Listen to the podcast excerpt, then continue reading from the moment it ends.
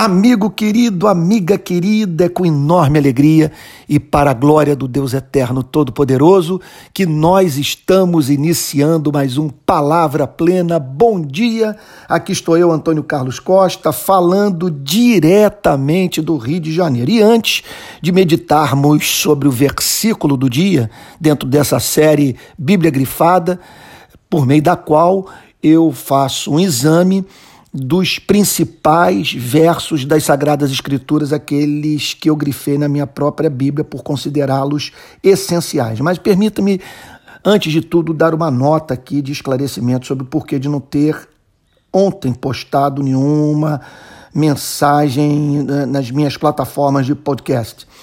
Eu estou envolvido com esse caso da menina Agatha Félix, é, que foi morta por um tiro de fuzil na sexta-feira passada. Na verdade, o tiro atingiu na sexta, ela veio a falecer na madrugada de sábado.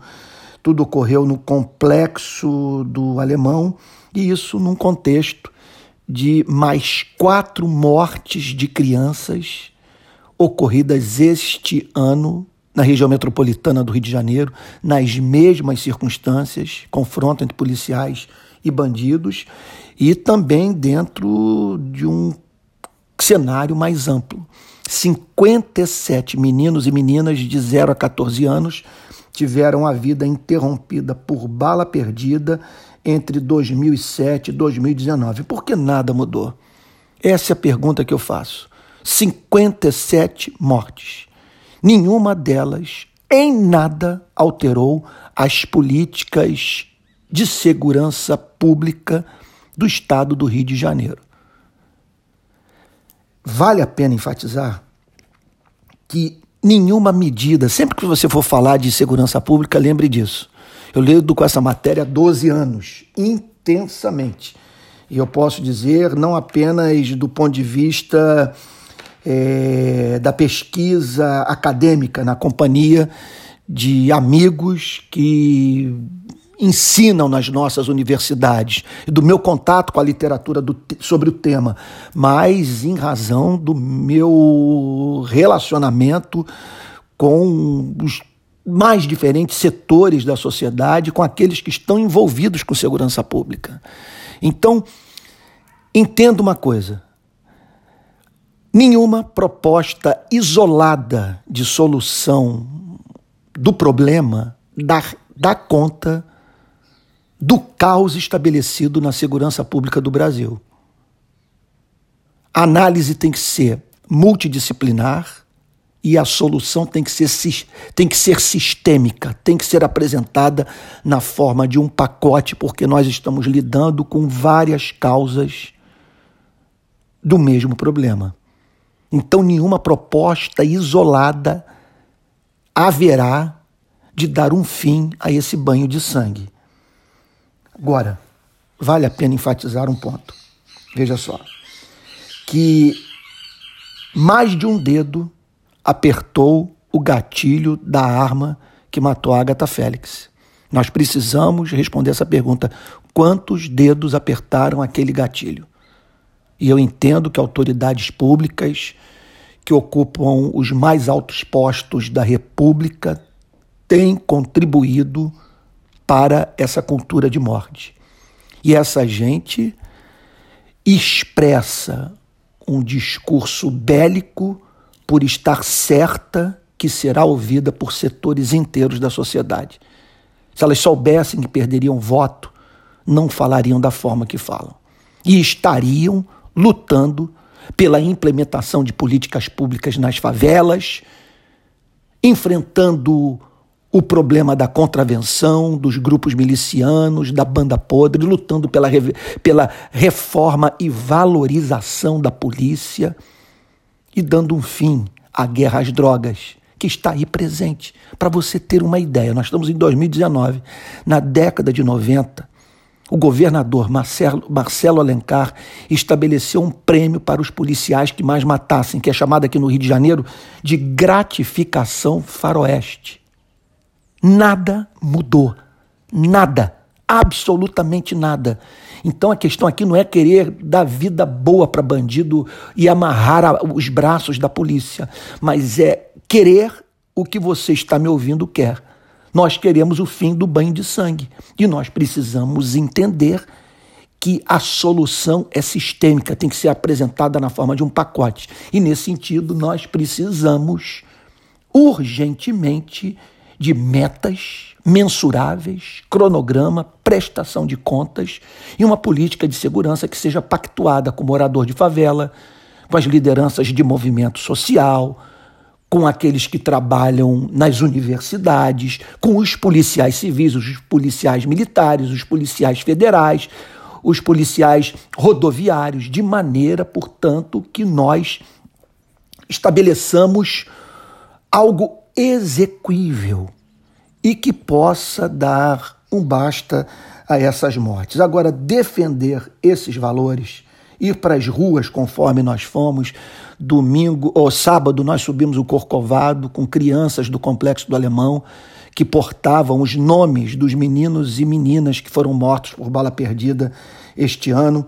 Ontem nós fizemos uma instalação no Aterro do Flamengo, que encontra-se lá e vai ficar lá por mais alguns dias, é, na, na qual nós fixamos uh, cartazes com os nomes de crianças que foram vítimas de bala perdida, 57 cartazes, portanto, aqui no Rio de Janeiro. E é claro, tudo isso, portanto, acaba sendo interpretado como uma ação meramente de cunho político, que nós estamos usando a desgraça de crianças para, veja só que absurdo, como plataforma para discurso político, que vem atingir os nossos desafetos políticos. Ora, eu faço manifestação contra, contra essa obscenidade há 12 anos. Bati em todos os governos e não vou me calar agora. Então ocorrem cinco mortes. O que, que eu faço? Fico calado? Não reclamo da autoridade pública? Eu vou apresentar a minha queixa a quem? Por isso que para mim é muito consolador Mateus 5:11 Bem-aventurados são vocês quando por minha causa os insultarem e os perseguirem e mentindo disserem todo mal contra vocês. Isso tem acontecido comigo e com muitos que militam na área dos direitos humanos em nome de Jesus. Quer dizer, não muitos, alguns, porque infelizmente a cultura da defesa dos direitos humanos não está presente nas igrejas evangélicas do nosso país. E por isso, é, alguns dos nossos maiores adversários estão dentro das nossas próprias igrejas. E o duro é saber que mentiras são proferidas, como dizer, por exemplo, estão dizendo nas redes sociais que só faço manifestação quando é morte de morador de favela, mas quando o policial morre, eu não me manifesto. Eu já devo ter feito mais de 20 manifestações nesses anos todos eh, pela causa da polícia e para subir morro depois. Sabe, eu, eu, eu desafio qualquer pessoa a fazer uma manifestação em favor dos direitos dos nossos policiais e depois entrar em algumas comunidades do Rio de Janeiro. Graças a Deus eu tenho respeito de todos, porque tenho seguido uma linha de defesa dos direitos humanos que luta pelo direito de todos, porque para nós direitos humanos não tem lado, uma vez que a, a minha teologia, vamos assim dizer, dos direitos humanos tem como fundamento o evangelho de Jesus Cristo.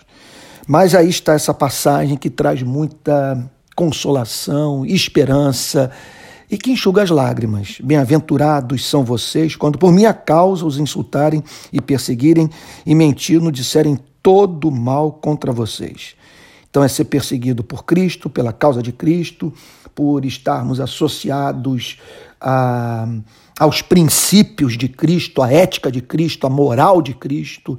E é da vida, portanto, passar por esse tipo de coisa, eu não tenho que reclamar, eu não gosto também de ficar com pena de mim mesmo e me lamentando, eu não estou aqui para isso. Eu, pelo contrário, o que eu ouço é o Espírito Santo dizer para eu permanecer no meu posto, para me comportar como cristão, como homem regenerado, e é o que eu vou fazer, enfrentando todas as consequências e, e contando com isso, com a graça divina.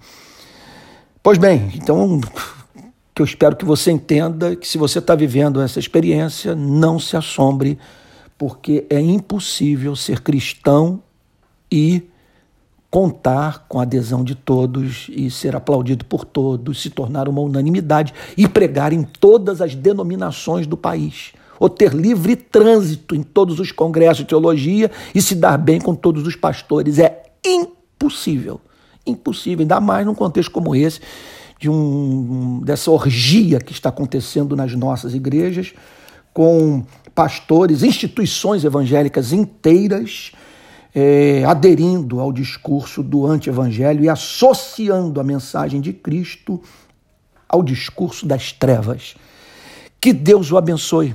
Não deixe de orar por mim, por favor, de, de erguer a voz em nosso favor. Estamos na ponta, lidando com situações infernais e tendo que falar publicamente num espaço exíguo de tempo, porque é, o que ocorre nas entrevistas, especialmente para a televisão, sobre temas de vida ou morte, correndo risco, se não soubermos ser simétricos nesse, nesse uso exíguo do tempo para responder, responder perguntas profundamente dialéticas, nós podemos é, atrair para a nossa vida sérios problemas. Por isso, eu conto com a sua oração. E outro ponto, se você puder me ajudar, amigo, com contribuição, Está lá a campanha do Catarse no, na bio do meu Instagram. Se você clicar ali, vai abrir uma caixa de diálogo e você saberá como contribuir para a manutenção do Rio de Paz. Estou precisando muito. Essas últimas manifestações eu paguei tudo do meu bolso. Não estou falando isso aqui para me exaltar, mas só para que você tenha uma ideia das dificuldades que nós enfrentamos. E eu gostaria que outros participassem dessa alegria, porque às vezes você não pode ir não pode subir morro por uma série de motivos, não tem tempo, trabalha demais.